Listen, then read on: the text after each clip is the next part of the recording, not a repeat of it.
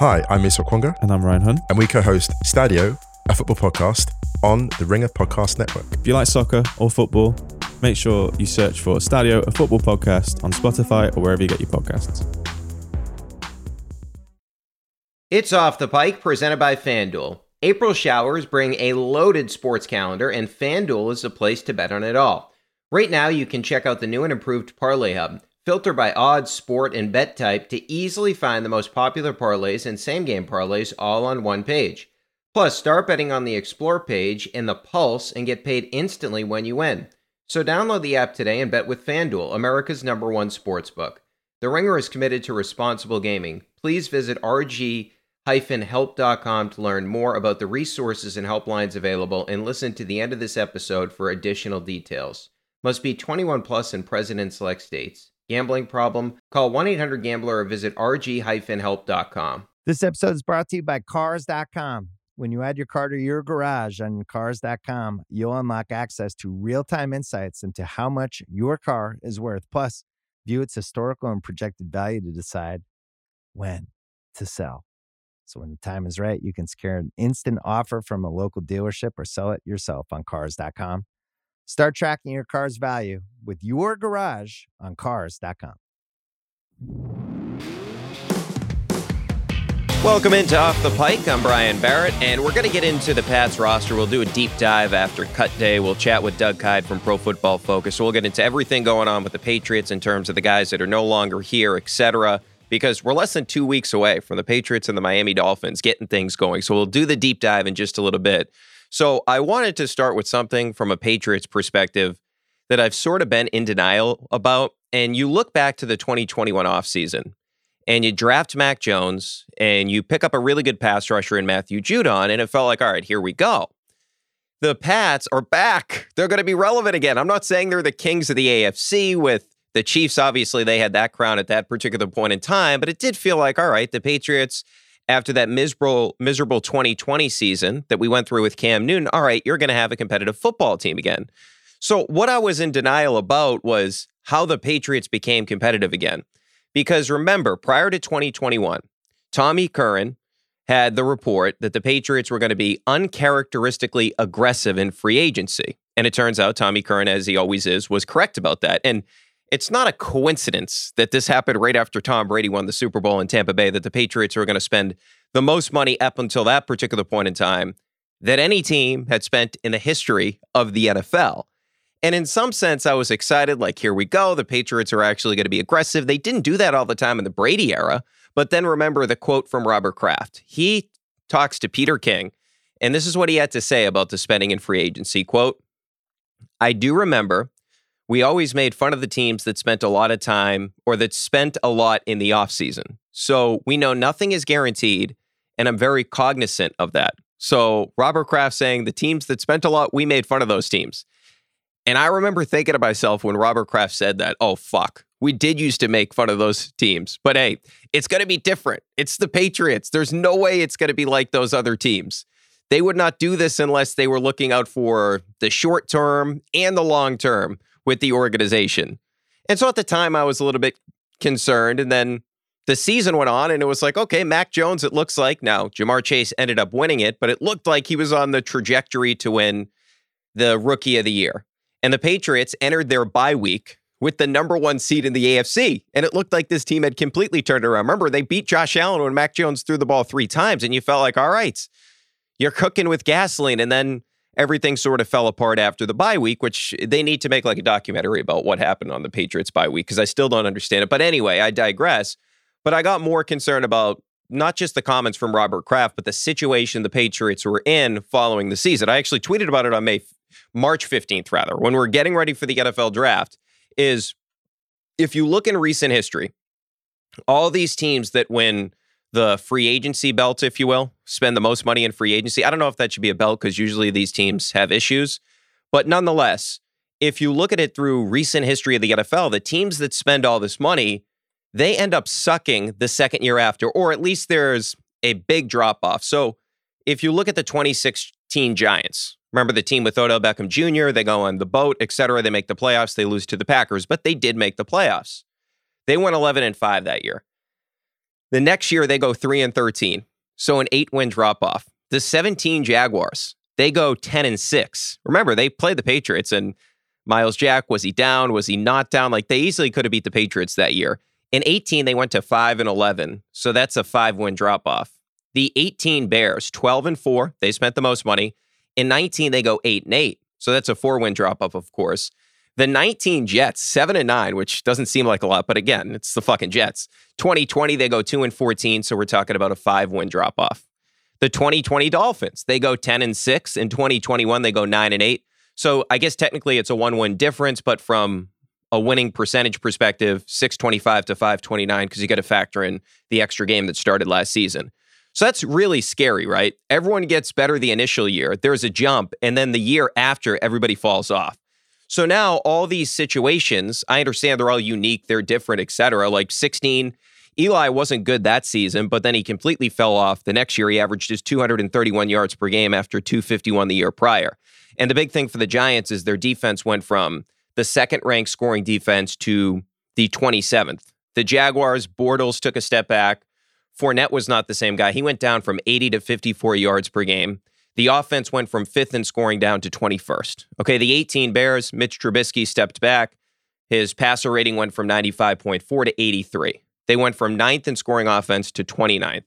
With the Dolphins, obviously, they had a ton of injuries, but they also went from Ryan Fitzpatrick was their quarterback. They got rid of him. Tua takes over. Tua gets injured, and he had his issues at times last season as well. And they had issues off the field as well. The whole situation with Flores and the ownership, et cetera. So all these teams failed in the second year post their spending spree, but in different ways. I totally understand that. But I mean, they all have issues the second year. It's sort of like a bachelor party, right? Like you have fun for three to four nights, but then it hits you after that and you pay for it literally and figuratively. And that's what happens to teams the second year after they spend the money is it hits them on the salary cap. So just look at the Patriots right now because they're in this situation. They won the free agency belt two years ago, and here's where they're at. Hunter Henry's cap at 6.8 mil up to 15. Jonnu Smith, 5.6 up to 13.6 million for Jonnu Smith. Agholor, 6.9 up to 14.8. Judon, 6.3 up to 16.5. So the reason you were cap strapped this offseason is because of what happened two years ago. You couldn't really add. Really, think about it. The only significant piece this team really has on the roster now is DeVante Parker, right? And it's not like he's in the family photo of the best receivers in the NFL. So the Patriots went 10 and 7. Based on where the roster is at right now, how do they avoid the trend that all these other teams have gone through? See, the problem is, first of all, let's look at the defense. Can that get better? Well, JC Jackson's gone. And that's sort of aggravating, right? Because that's a player that did an outstanding job developing as an undrafted guy. He was entering his 27 year old season. This is the type of guy you want to keep around. Remember, when the Patriots signed Stephon Gilmore, he was entering his 27 year old season. JC Jackson is the same age. So you would want to keep JC Jackson around. The Patriots didn't. So one way the team could get better can that actually happen on defense? They're going to do this without JC Jackson because last year they were second in scoring percentage against, which is basically just the amount of drives that your opponent scores on. They were second best in passer rating against. They were second in pro football focus's coverage grade. They were only 20th in pass rush grade, though, and they were 11th in pressure rate. So the reason this team was really good defensively last year was because of the back end, and in particular because JC Jackson was one of the best corners in the NFL. So your coverage is going to take a significant step back without JC Jackson part of the equation. So that means your pass rush is going to have to be unbelievable this season. And as much as I like Judon and Barmore, I don't see that being the case with the Patriots. So, and if you look at it too, it really sucks because JC Jackson, he's a better corner than Hunter Henry as a tight end, than definitely Jonnu Smith is as a tight end, or Matthew Judon is as an edge player, but you're paying all those guys. And I don't, if the argument is Bill didn't think he was worth it, I just don't buy that. It doesn't register to me because every Belichick elite defense has had a great corner. In the early years, you had Ty Law, then that transition to Asante Samuel. And I know Samuel was more of a gambler, but a really good player. Then you had Talib, who you traded for, and then you bring in Revis, you rent him, the ultimate hired gun. And then you have Gilmore to JC Jackson. He clearly values the position. So I have to believe that this was about the money. And remember, the reporting was well, the Patriots didn't want to match the five years and they didn't want to match the total and guaranteed money. They'd come close to the salary on an annual basis, but they didn't want to go with the years. Well, then you're not going to get the fucking player. So I, I never bought into that whatsoever. They just didn't want to pay him, which aggravates me. This is the type of core guy that should be here, but he's not. So it brings me to, well, why are you handing over money to pretty good players and not great players? And in the case of Jonnu Smith, not even a good player right now.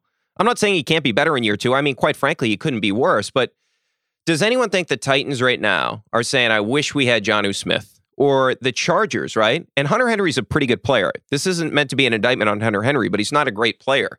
The Chargers right now, you think they're upset that they don't have Hunter Henry?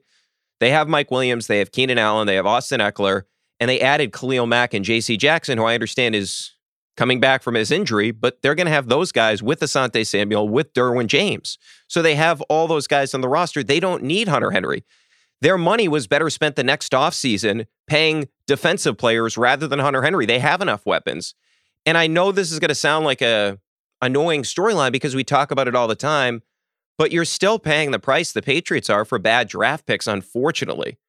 So you're overpaying Jonnu Smith and Hunter Henry. Why? Because you missed on two tight ends in the same draft. And Bill knew it last offseason. Last offseason is when he paid Asiasi, or excuse me, when he paid Henry and Smith because Devin Asiasi and Dalton Keene couldn't play. Both those guys were released by the Patriots on Tuesday. Keene, three catches, 16 yards in his career. Asiasi, two catches for 39 yards. Neither one of those guys was good enough to play in the NFL. So missing on not one but two tight ends is why you have a $28.6 million cap hit for two tight ends this season, one of which gave the team nothing last offseason. You had to save yourself last offseason just getting NFL tight ends. Because remember, the Patriots post Gronk haven't had a real tight end. They tried to bring back Ben Watson when he was like 50. I mean, after Ben Watson was good at the beginning of his tenure with the Patriots, you brought him back when he was old. You tried guys like Matt LaCosse. You never found or you never were able to locate any real tight end at the NFL level post Gronk. So you tried it in the draft. That didn't work. So now you got a $28.6 million cap hit for two guys that aren't great. Hunter Henry's a fine player, but he's not worth the money that you're paying him, right? So essentially, what has happened here is the cheap labor on your roster. That's what teams need. They need to hit on guys in the draft. And the Patriots, unfortunately, from 18 to 20, just really didn't do that. And that's what is hurting them right now. Even at receiver, right? Nelson Agholor, fine player. But if, say, you hit on a receiver from 18 to 20, Agholor is not here. He's not on the team. So if you look at all the production teams are getting with receivers on their rookie contracts, it's fascinating. 10 out of the top 20 receivers in yards last year were on their rookie deals. Jefferson was second with 1,616 yards. You know what his cap hit was? 2.9 mil. Remember, the Patriots are paying their tight ends 28.6 mil against the cap combined. Jefferson made 2.9 mil. He's one of the best five receivers in the NFL on a rookie deal last year. Chase was fourth of the NFL in yards, $5.6 million cap hit. Deebo, fifth, 2, point, uh, 2 million rather. Diontae Johnson for the Steelers, 10th, 1.6 million. DJ Moore, he was 11th at 3.5. Mike Williams on the option, so he spent they spent a little bit more on him at 15.6, but still on the option. He his extension starts now. CeeDee Lamb was 15th at receiving yards, $3.8 million cap hit. Tee Higgins, 1091 or 1091, I should say, $1.9 million cap hit. Pittman for the Colts, 18th, $1.9 million cap hit. And Terry McLaurin for Washington, with no quarterback, by the way, was 20th with a $1.1 million cap hit. So you're paying Agholor $14.6 million. Does anyone see Agholor being in the top 20 in receiving yards next season? So this is the whole issue here. And look, there's hope with Thornton, but Thornton is injured to begin the season. But there already should have been another receiver here on top of Thornton on a rookie deal. So you look at the Bengals who just played in the Super Bowl, they had two guys on that list Tee Higgins and Ja'Marr Chase. The Niners, of course, they had Deebo Samuel. They were one game away. They should have been in the Super Bowl if it isn't for dropping an interception. And Brandon Aiyuk's on a rookie deal as well. That guy's a stud. And so it brings me to how do they prevent this trend of the second year of free agency spending? How do they prevent this from happening like all these other teams? So you say, okay, offensively, I do like some of the weapons, even though they're overpriced, but your offensive line is now worse than it was a season ago. Remember, Shaq Mason is now playing with Tom Brady. Maybe some of that had to do with money. 7.3 against the cap this year, 8.5 next year. He was your highest rated player according to Pro Football Focus. So now you're hoping you get cheap labor in Cole Strange, who you drafted in the first round. But even with that all being said, does anybody envision the line being better than it was a season ago? They were 10th in pass blocking, they were 8th in run blocking, according to Pro Football Focus. So, based on the issues they have up front, does anybody think this offense is going to be significantly better than it was a season ago? No. So, the secondary, the offensive line, it's more likely, or I should say, it's way more likely that the Patriots are in the same position that those Dolphins were in, that the Giants were in, that the Jaguars were in, that the Bears were in, that they're going to be in that same position where they take a step back after spending all that money in free agency two years ago. And if you look at that 18 to 20 period, right? So, yeah, Michael and Onwenu, he's a fine player, but he was a backup for you last year. But if you look at it, 18, Isaiah Wynn, the Patriots were contemplating trading him. He's not a great tackle, and he's always dealing with health issues. Sony Michel's no longer here. Duke Dawson, of course, couldn't play at all. Then you look at 19, N'Keal Harry is going to go down as arguably the worst pick in Patriots history. Joejuan Williams got injured, but he wasn't going to play anyway. Chase Winovich is now on the Browns. Damien Harris, fine player, but he's a running back. That's the easiest position to find. You look at 2020, Kyle Dugger, okay, good pick. Nobody's diminishing Kyle Dugger. I like him as a player, but that's one guy during that time, really, outside of on Onwenu and Damien Harris, right? Josh Uche, you've got nothing so far. Jennings, you've gotten nothing. We know that Asiasi and Keene were cut, so you had to sign those tight ends. So that's the issue is you're paying the price from 18 through 20. And I have hope for the last couple of drafts, but you're paying the price for 18 through 20. And unfortunately, you'll look at it, Bill, he's had some really hot streaks during his tenure. 01 to 06, he was really good at the draft. 01, Seymour and Matt Light. Same draft. Light's a Patriots Hall of Famer. Seymour's in the Hall of Fame. Deion Branch in 02, who would become Brady's number one weapon for a bunch of years. Ty Warren, Asante Samuel, Dan Koppen, all in 03. Vince Wilfork in 04. Mankins in 05. 06 was not a great draft for Bill, but he did get Gostkowski, who, of course, replaced Adam Vinatieri. Now, I never trusted the guy, but it's still good kicker for an extended period of time, even if he made you sweat every time he kicked. 07 to 09, Bill had a dip again. So the defenses sucked in 11, 12, and 13 following those drafts. You did get Mayo during that stretch, but not a whole lot else. So they didn't draft well. And remember, the Patriots still made the Super Bowl in one of those years because they had Brady. They made the Super Bowl with the 31st ranked defense, which is still unbelievable to imagine that Tom got that team to the Super Bowl. But then Bill got hot again. 10, McCourty, Gronk, and Hernandez. 12, Chandler Jones and Hightower. 13, Jamie Collins, Logan Ryan, who would become a mainstay for this team, and Duron Harmon, all really good players for this team. And then you had that great run from 14 through 18 where you played in a bunch of Super Bowls and you won three of them. So my whole thing here is I feel bad for Mac. So we cannot really look at this and diminish what Tom did because a lot of times he elevated the roster. Even if it wasn't great, he elevated it. Mac's never going to be sort of in that stratosphere, if you will. But when Bill put together really good rosters for Tom, you had two different dynasties. And with Mac, it just feels like you wish he came in after one of these hot streaks for Bill rather than where Bill's at right now. Now, hopefully he's on to something with Mac, Barmore, Stevenson in the last draft, and then Thornton in this previous draft.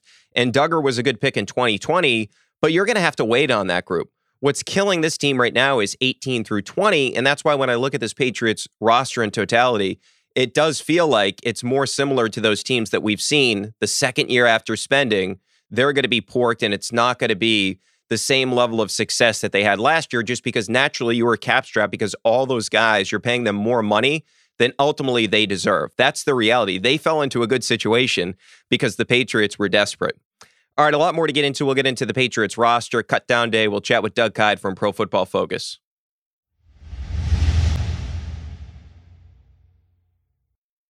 This episode is brought to you by Hotels.com. I was traveling internationally last year. I was in Mallorca. I didn't know the island well. I said, let me head to the north, head towards the water. Let me go on hotels.com and see what they have available. Something preferably on the beach, maybe even a gym. Not only did I get those things, there was a kids session with exercise, gymnastics in the water, pony rides, a train. It had everything, and I didn't even want any of those things. But at least I knew they were there just in case I changed my mind. And now finding the perfect hotel has never been easier thanks to the hotels.com app. Whether you're looking for a family friendly, right, all inclusive or a relaxing spa weekend, you can find exactly what you need and compare hotel prices, ratings, and amenities side by side. So start planning your next getaway and find your perfect somewhere in the hotels.com app. All right, welcome back into Off the Pike. Joining us now from Pro Football Focus, it is Doug Kyed. Doug, thanks so much for taking some time today, man. I know it's been a busy day.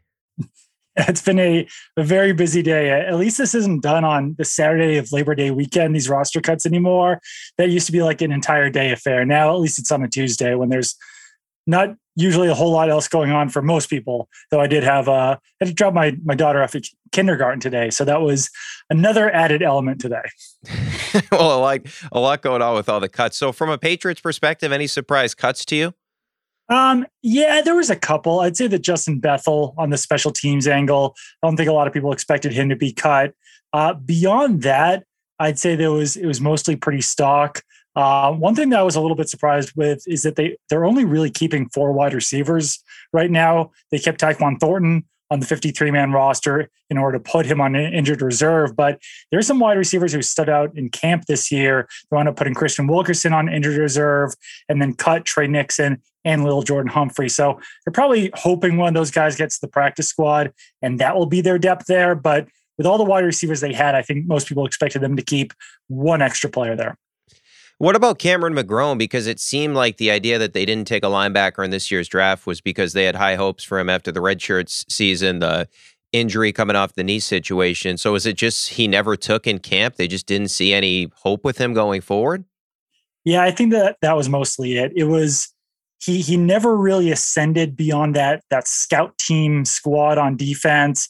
There's guys like Raekwon McMillan and Mack Wilson and even uh, Jahlani Tavai who were taking those first team reps in there. So it was kind of disappointing. I had high hopes for Cameron McGrone when they took him last year in the fifth round, and he they took him in the fifth round, and the thought process was that he fell that far because he had just torn his ACL. But turns out that you know, now that he's actually played in the defense for for an entire summer, he probably would have been a fifth round pick even without the torn ACL. Interesting. Yeah, it just feels like they finally they found a fast linebacker, but he's not going to work out, which kind of sucks for a Bill Belichick and company. So, Doug, I'd love to get your take on this. So, the other night I was looking at the first round quarterbacks from 2020 and 2021, and I ranked how likely the quarterback was to succeed just based on the situation, not comparing Lawrence to Mac or Mac to Fields, etc. But if you look at those guys, of course, Joe Burrow's already been to the Super Bowl. But if you look at those rosters, the Bengals, the Dolphins, the Chargers, Niners, Pats, Bears, Jets, and Jaguars, how do you think the Patriots compare to some of those other teams that have quarterbacks on rookie contracts? I would put them pretty much smack dab in the middle. So my ranking was Chargers number one, uh, Bengals number two, despite the fact that they just played in the Super Bowl. I still have them below the Chargers right now. Then the Dolphins and the 49ers then the Patriots, and then it, it drops off quite a bit with the Jets, Jaguars, and Bears. Uh, I will say with the Chargers, it's a lot of scouting on paper right now for them because they added so many pieces this offseason. So, you know, Patriots had the spending splurge last year. Only about half of those signings worked out. Same thing could wind up happening for the Chargers this year, where some of those signings, like J.C. Jackson, the trade for Mack, those guys don't work out. But simply on paper, I do think they've got the most talented roster around Herbert right now. Yeah, I was with you too. I ranked them fifth. I had a little different order at the top four, but I had the Patriots fifth as well. So I'm wondering, like, if you look at all these young receivers across the league, the Ja'Marr Chases of the world, and all these guys that are having success, we always talk about the rookie quarterback contract. Is the receiver contract sort of becoming the same thing now, where it's almost like you need to have one of those guys on your or in your organization, rather? Yeah, you either need to hit on the rookie wide receiver or yeah, I mean, basically that's that's the solution here because the Chargers have a couple of guys that they drafted in Keenan Allen and Mike Williams. Obviously, they're beyond the point of being on those rookie deals, but with a guy like Mike Williams, since they drafted him, they signed him to a deal that was worth $20 million per year uh, before free agency. If they had had to sign him to that deal a month later, they might have had to pay him $30 million. So just getting him on the team, signing him when they did, I think that that definitely worked out. Bengals obviously you've got Ja'Marr Chase, Dolphins, Jaylen Waddle plus Tyreek Hill, 49ers with Deebo Samuel. All of these teams ranked above the Patriots, at least on my list, had that elite wide receiver on their team. And, you know, even the Jets could wind up having that guy in Garrett Wilson since they drafted him so high. Elijah Moore uh, could be in that conversation as well. So that was one thing that did hurt the Patriots is that I think they've got a well-rounded roster, but there's there's a, it, they're basically devoid of stars right now across the offense and across the defense. well rounded, but I do think you need those significant impact makers to have one of the most talented rosters in the NFL. Yeah, I'm with you. It makes a lot of sense. And we saw what Chase did for Burrow in year two in Burrow's career. Now, maybe Burrow gets to a high level anyway, but certainly having Ja'Marr Chase didn't hurt. So I want to get to Mac a little bit more for a second. So, obviously, a pretty good rookie season. What do you see, Doug, as the biggest area that he needs to improve in? I think right now it's simply mastering and getting comfortable within the offense because I think that if he had been able to stay with Josh McDaniels this season, maybe you wouldn't have seen the same progression as you've seen out of guys like you know, Josh Allen or Joe Burrow in the past, just because he doesn't have those high end traits that other quarterbacks do. But I do think there would have been some progress. Right now, what's kind of holding him back is the fact that him and everyone else in the offense has to learn some of these new these new communication tools, some of the new verbiage, everything going on. So I think that that's the one thing that's really holding him back. Beyond that, there's a reason why he was the fifth quarterback taken in last year's draft, and that's because he doesn't have those traits that other quarterbacks do. So I think that arm strength can still be improved. Um, he can he can maneuver around the pocket a little bit better. Those can, things can be tweaked. I do still think that he will eventually play better than he did as a rookie. It just might not be this year. Yeah, it's interesting going forward too because you mentioned the scheme thing, and obviously that's been the biggest topic of conversation locally with Matt Patricia and Joe Judge doing a lot of the offense. But you mentioned just from a schematic standpoint, a lot more on Mac's plate. Do you think that was wise to put that on a quarterback's plate in year two? I, I think to some degree they they almost didn't have a choice. I don't want to defend what they've done because I don't agree with the fact that you know you replace Josh McDaniels with two guys who've never run an offense before. but it's it's kind of a hard thing to defend. Uh, I will say that you couldn't carry over the same system without the guy who's been running it for almost 20 years now in Josh McDaniels, without the quarterback and Tom Brady, without guys like Julian Edelman and Rob Gronkowski and James White, who know it like the back of their hand. So they did definitely have to simplify some things. And one thing that I heard as far back as right around the Super Bowl was that the Patriots would implement some some elements of the Alabama offense into their own offense to actually make it better for Mac Jones. So I think that eventually we'll see that.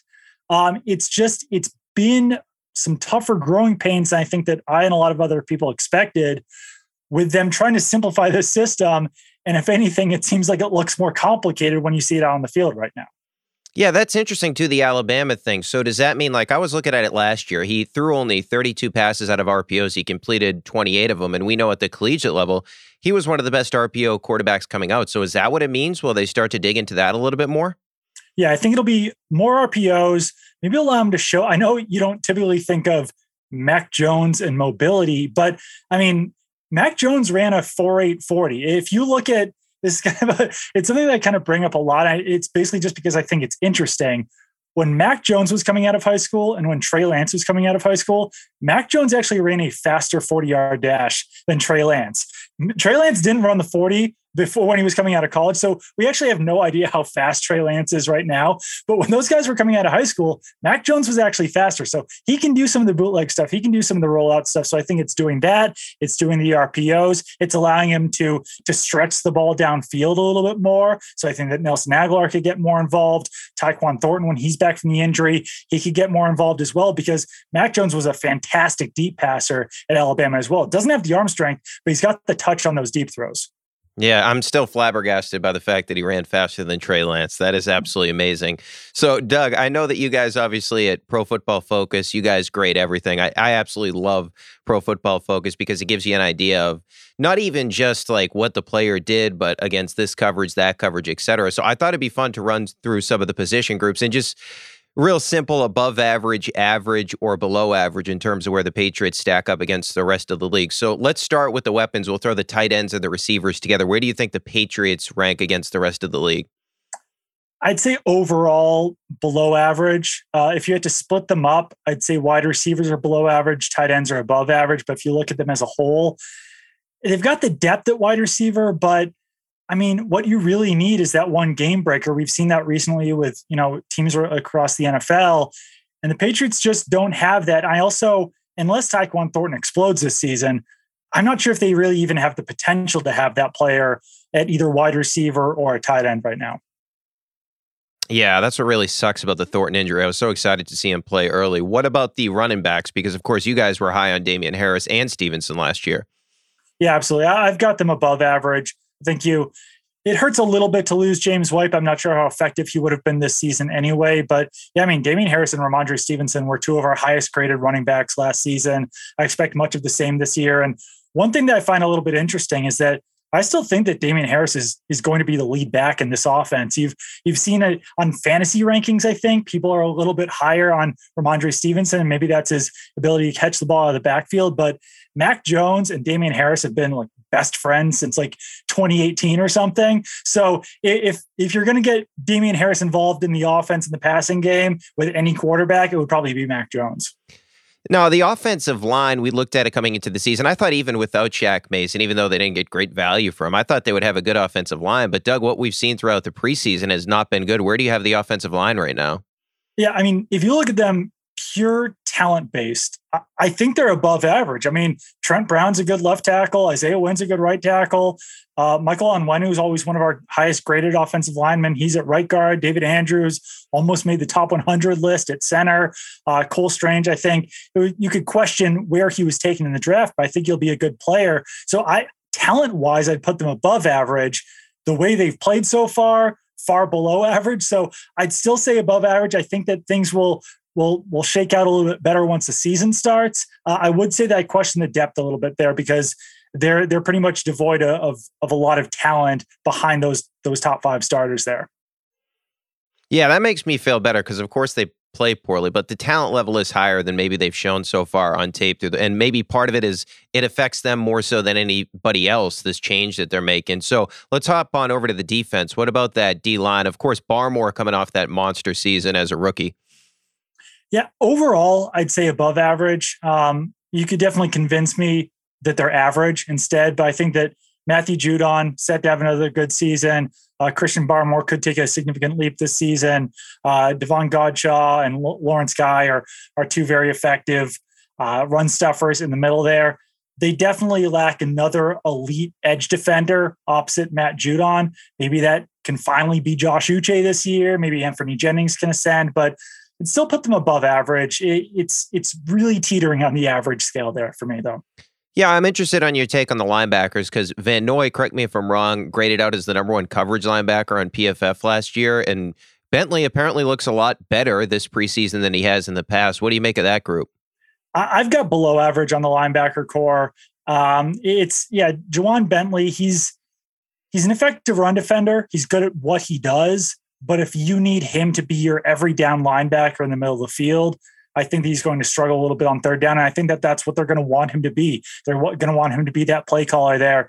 Beyond that, Jahlani Tavai really didn't work out with the Lions. Seems like he's going to have a, a, big role in the team this year. Mack Wilson didn't work out with the Browns. He's probably going to take on a big role as that kind of more athletic linebacker. Raekwon McMillan missed last year with the t- torn ACL the, the Patriots linebackers were a strength for so many years when they had Jerod Mayo and Dont'a Hightower and Jimmy Collins and all these guys. Now they're all gone. So I'd say this is one of the shakier groups on the team, definitely below average. Yeah, and then the secondary, you lose J.C. Jackson, who of course had an outstanding season. Now you feel okay about that safety group, but in general, how do you feel about the defensive backs? Overall, I'd say below average, and and a lot of that yeah. is on the cornerbacks because safeties safeties are solid. I mean, Devin McCourty is still a very good player. I think um, uh, I think Kyle Dugger's going to take another step forward this season. Adrian Phillips is good. Jabril Peppers, all those guys are good. But the cornerbacks, it, it's kind of rough. You you lose out on Stephon Gilmore, then you lose out on J.C. Jackson last year. So now you've got Jalen Mills as your number one cornerback. If they run a lot of zone, he can survive there. But and if you're asking him to cover Tyreek Hill and some of these other wide receivers that we were talking about earlier in this podcast, he's definitely going to struggle. Then you've got Jonathan Jones, who is one of the better slot cornerbacks in the NFL, probably playing the other outside role, despite the fact that he's only five foot nine, five foot ten. The other slot guys there, Marcus Jones, a rookie, um, uh, Myles Bryant hasn't been overly effective throughout his career. You've got Jack Jones, another rookie. It's just that it's it's a tough group. Probably one of the worst cornerback cores I'd say in the NFL. It's going to help if they do run more zone this year, but overall, that secondary I think could get exposed. Yeah, I'm with you on the secondary. That's scary. I still don't understand the JC Jackson thing. So, looking at the division, Miami seems to be like a polarizing team. A lot of people are really high on them, bringing in Mike McDaniel. Now, we know that Brian Flores did a really good job coaching about coaching against Bill, I should say. So, where do you have Miami? Do you think they're better than the Patriots, or do you think the Patriots are the better team? I actually do. I do think Miami's the better team. I expect them to finish second in the division uh, behind the Bills. They just had a really solid offseason obviously a lot of this depends on two guys, and that's Mike McDaniel, the head coach, and Tua Tagovailoa, uh, the quarterback. But I actually think that they can work in tandem pretty well. I think that Mike McDaniel can get the best out of Tua. Uh, he got the best out of, or him and Kyle Shanahan got the best out of Jimmy Garoppolo. Uh, they, they've always done a good job with these kind of middle tier quarterbacks. And then you add Tyreek Hill, obviously in the mix, Ron Armstead at left tackle. They made some other improvements on their on their offensive line and a running back as well. And then the defense you lose Brian Flores, which certainly hurts, but they kept on jo- they kept on Josh Boyer, who was the defensive coordinator last year. So they're still running the same system. He might not be quite as good of a defensive play caller as Brian Flores was, but I think that that carryover that they get, where they don't have to change things up, they don't have to go through a roster rehaul like the Las Vegas Raiders did this offseason or the Minnesota Vikings did this offseason. They can keep those same pieces in place uh, and kind of carry over what they did last year. So yeah, I'm I'm actually expecting some pretty big things out of the Dolphins. But as I said, does really just depend on Mike McDaniel and Tua at the yeah. end of the day. Yeah, I'm with you. I mean, the roster is really good. If Tua can't get it done, then obviously they're going to move on from him after the season. So then it brings me to the Bills, who, of course, made that deep run two years ago. And, of course, last year lost. They should have beaten the Kansas City Chiefs. But where do you have the Bills? Are they by, uh, do you think they're the best roster in the league? Probably, yeah. I mean, it's it's the AFC is significantly stronger than the NFC. So I'd say that the Buccaneers are probably the best team in the NFC. But to be the best team in the AFC, you probably have to have the best roster. So yeah, the one thing I still worry about with the Bills is just at, at cornerback uh, because Tre'Davious White starting the season on pup, he'll be out the first four weeks of the season at least. So they're probably going to start a rookie at cornerback in Kaiir Elam. Uh, Dane Jackson might be the other starting cornerback. It's just it's that's another shaky group uh, that the Bills are going to have to run with. But I think that the rest of that defense can make up for it when you've got Von Miller coming off the edge, you've got Gregory Rousseau coming off the edge, uh, Shaq Lawson in the mix, got some good uh, linebackers in there as well, and then the offense is just absolutely stacked.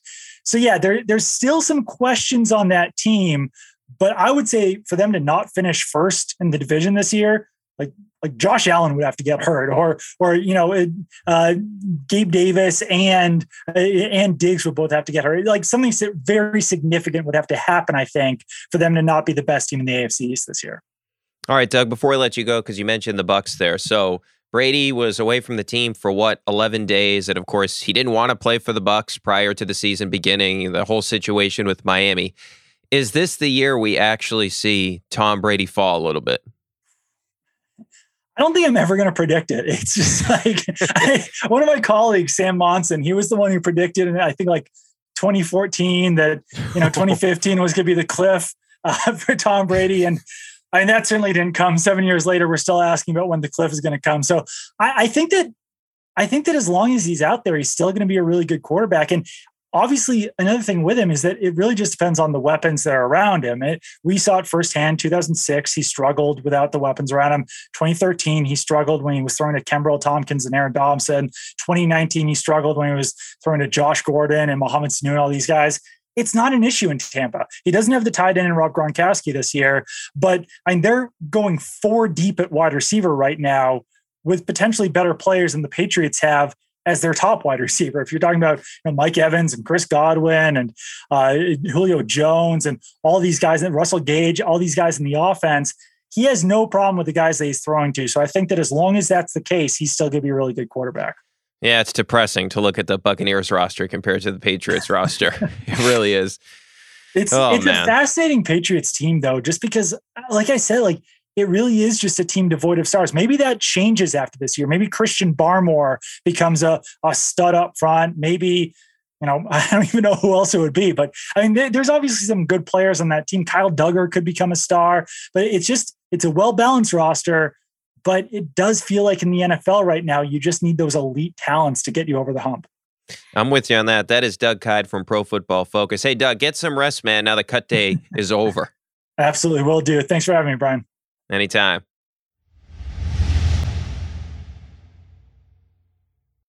This episode is brought to you by Jiffy Lube. Cars can be a big investment, so it's important to take care of them. I once got a car that I started out with 25,000 miles on. I got it to over 200,000 miles because I took care of it. You know how you take care of a car?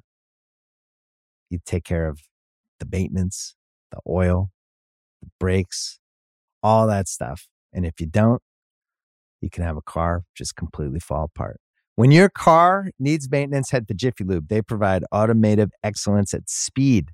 Get your oil change, brakes checked, tons of other multi care services. It's all done by expertly trained technicians who actually care about taking care of you and your car.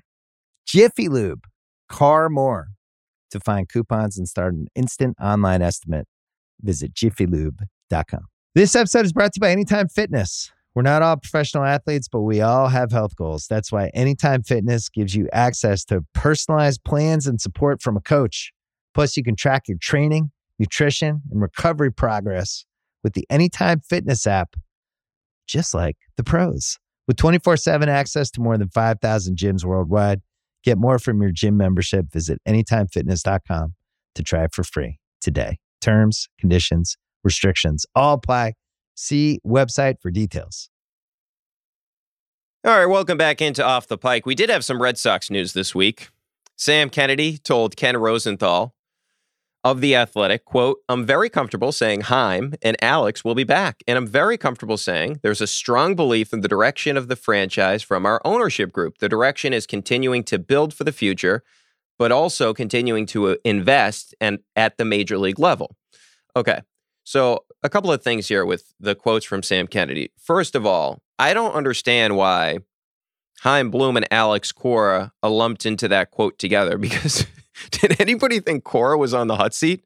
What was he supposed to do with this team that Chaim Bloom g- gave him? He entered the season with no right fielder and he was given a crap bullpen.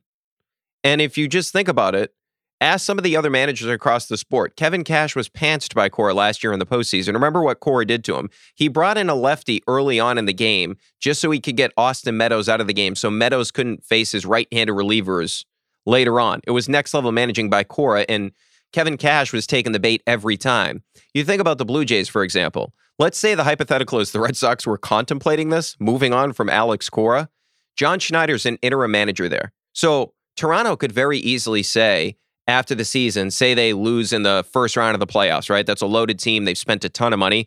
They could say, wait, Cora is available? Teams would be lining up to hire Cora. So I don't understand why Chaim Bloom and Cora were in the same sentence there.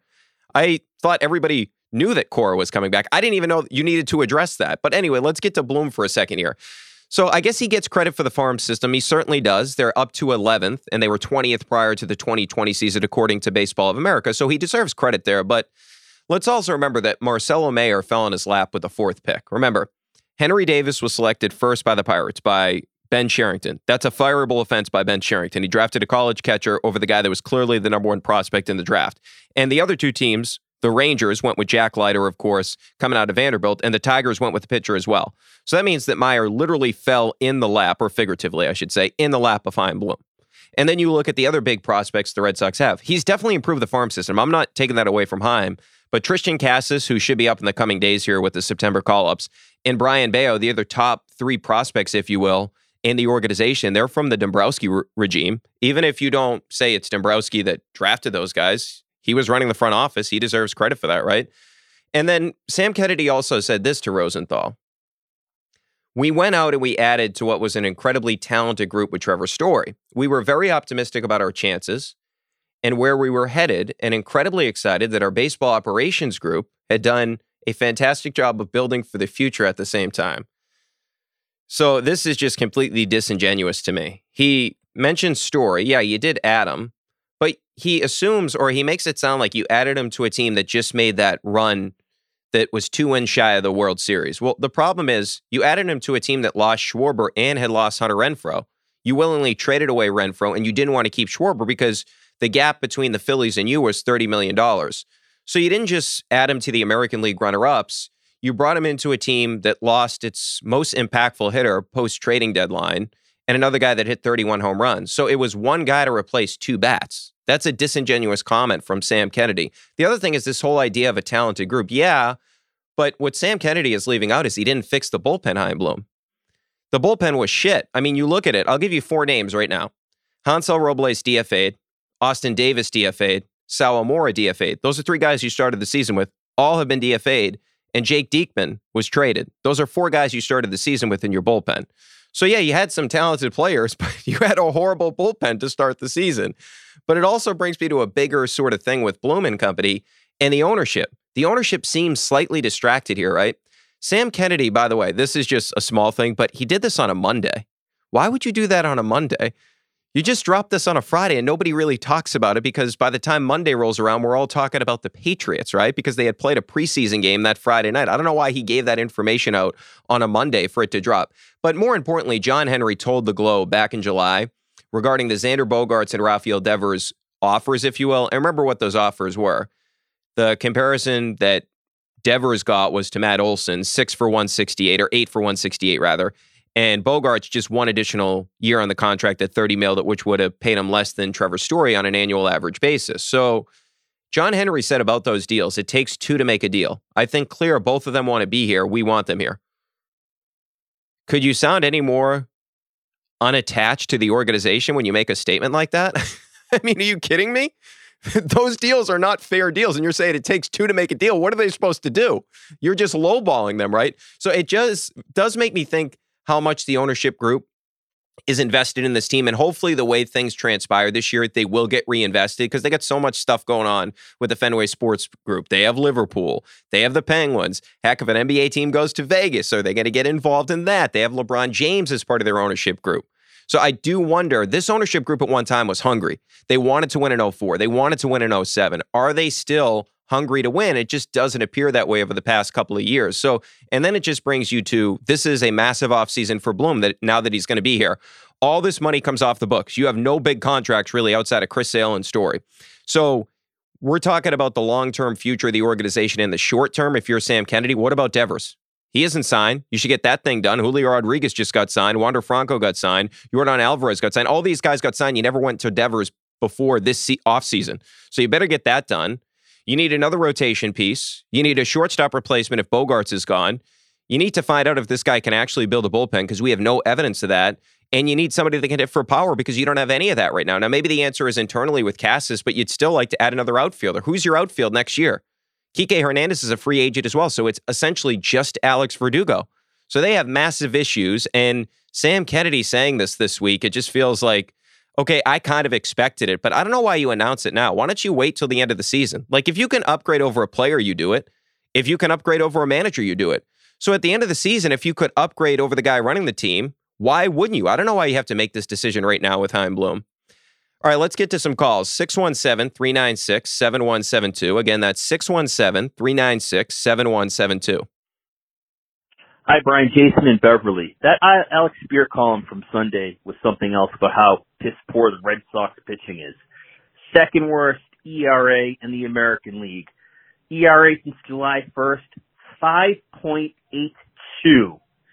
Nick Pivetta this year against the American League East. 11 starts, 1 and 6, 7.24 ERA. And since 2019, since one even predates time, since Craig Kimbrel left, tied for the most blown saves in the American League with 86. Not only has the team been without a closer for multiple years, their entire pitching has sucked since 2020 for the most part. And how have they fixed it? By not signing a single starting pitcher to more than a one year deal. No money spent on starting pitching, no money invested in the bullpen. You pay peanuts, you get monkeys. All right, yeah. So, first of all, I'm with you in terms of signing starting pitchers. The guy that I've always pointed to was you needed to sign Carlos Rodon, at least make a play for him. You weren't interested. The starting pitcher you signed, James Paxton, gave you absolutely nothing this year because he was recovering from Tommy John surgery. That's an issue. And then you look at the other part of the equation here is with the bullpen, we have seen this for a couple of years now. Even last year when the Red Sox made their run, down the stretch of the season, Nick Pivetta closed out the final game to get the Red Sox into the postseason. And all these relievers that Chaim Bloom has brought in, with the exception of Whitlock, Schreiber's been pretty good for this team. But think about it. Davis, Sawamura, Robles was good last year, not this year. His hit rate is very low on relief pitchers. Hi, this is Reed. I'm from St. Louis, but I'm a Celtics and Patriots fan here in St. Louis. My biggest thing that I have a question with regarding the Patriots is what's going to last longer, Mac Jones or Bill Belichick? Because obviously we know that Bill Belichick is, you know, long-standing when he leaves on his own terms. And, you know, Mac is only entering his second year, so he's got a lot to prove, but he's got plenty of time, you know, remaining on his contract. But the real question is, like, will Belichick just install a puppet when he's gone, and it's just kind of mostly the same thing, just the same principles. It's just not there, and we've obviously seen what it's like for his assistant to go different places. But like, is Mac Jones like gonna be something that is gonna be there? I don't know. It's it, it's very confusing to me because Bill Belichick, I think, is a very power trippy kind of coach, and it obviously has resulted in a lot of success. You know, especially considering last year we didn't have Brady and, you know, we got all these weapons. But the thing is that are we just kind of going to be in this state of mediocrity? I've always kind of thought of the Patriots as like the San Antonio Spurs of the NFL, where, you know, it's kind of a smaller market.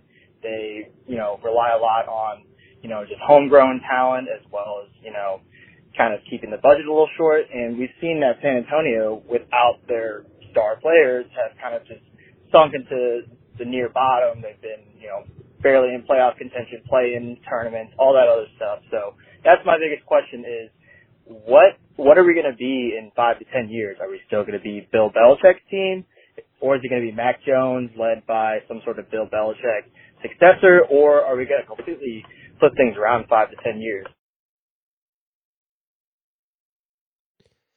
Yeah, that's a really interesting question and a really interesting comparison. I never thought about that. It does make sense though, because really after Tim Duncan left the Spurs, they had that run with Kawhi when, of course, he played the Warriors and he got his foot stepped on and he couldn't play after that game, and they ended up getting reverse swept. And then he had issues there in terms of his relationship with Gregg Popovich, the injuries, etc. And I guess Brady would be the Tim Duncan, of course, in this. But from Belichick's perspective, I do think it's important to him to have this thing lined up in a good position for where he leaves. Now, right now, obviously, it's not in that position, so he has to keep working on that. But I do think it's important for Bill to find the next guy after Tom. And I think he's found it with Mac. The problem for Bill right now is he's got to fix the rest of the freaking roster, or else this team is going to be in trouble the next two to three years. This is John Catalini from Camarillo, California, originally from Massachusetts. Um, I just wanted to call in to say that why is anybody talking about possibly using Jonnu Smith as a third down back since they kind of seem that they need that for the Patriots? Wouldn't it make sense for a guy that's pretty good in the open field, a big enough guy to block? Um, actually, even with draw plays, he's a pretty good runner. Um, the Patriots need to get a little more creative. So I think Jonnu Smith out of the backfield a little bit more would help them and maybe even help Mac Jones. Well, that's definitely an interesting thought, and I appreciate you thinking outside of the box, trying to find any way that Jonnu Smith can contribute at some level this season because he gave the team shit last year. So I do respect that, but I would say just have Rhamondre Stevenson out there. And Belichick said about a week and a half ago they're not going to have that traditional third down back that they've had in previous years the Vereens, the James White of the worlds, the Danny Woodheads. They're not going to do that anymore. They're just operating that guys can play three down. So I'd expect it to be more with Rhamondre Stevenson. But I am with you in the sense they have to get more out of Jonnu Smith. In some capacity, they got to get something out of the contract because they've got nothing out of that guy last year. And at the end of the season, that guy was an afterthought. He wasn't even part of the game plan whatsoever. So they do have to find a way to get something out of Jonnu Smith. All right, remember, if you want to leave us a voicemail, you can. 617 396 7172. 617 396 7172. So if you want to complain after a Red Sox game, if you want to give your take on the Patriots as they get ready for week one of the season against the Dolphins, your expectations for Mac, you can at 617 396 7172. We'll be back on Thursday with former Red Sox Jonny Gomes. Cannot wait to talk to Jonny Gomes about the 13 team. Still the craziest championship team I can remember in Boston. We've had great stories, but I don't think there's been a better story in terms of how they actually won the championship than the 13 team. Nobody predicted them to win the World Series. Thanks to Jonathan Kermah and Steve Ceruti for producing this podcast, and we'll chat in a couple days.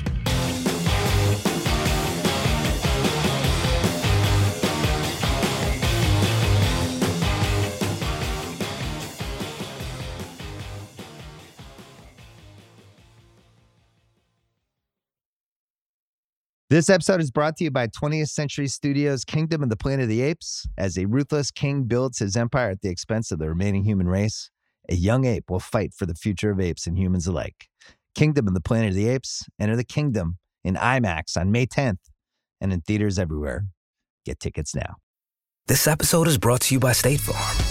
You might say all kinds of stuff when things go wrong, but these are the words you really need to remember. Like a good neighbor, State Farm is there. They've got options to fit your unique insurance needs, meaning you can talk to your agent to choose the coverage you need, have coverage options to protect the things you value most. File a claim right on the State Farm mobile app and even reach a real person when you need to talk to someone. Like a good neighbor, State Farm is there.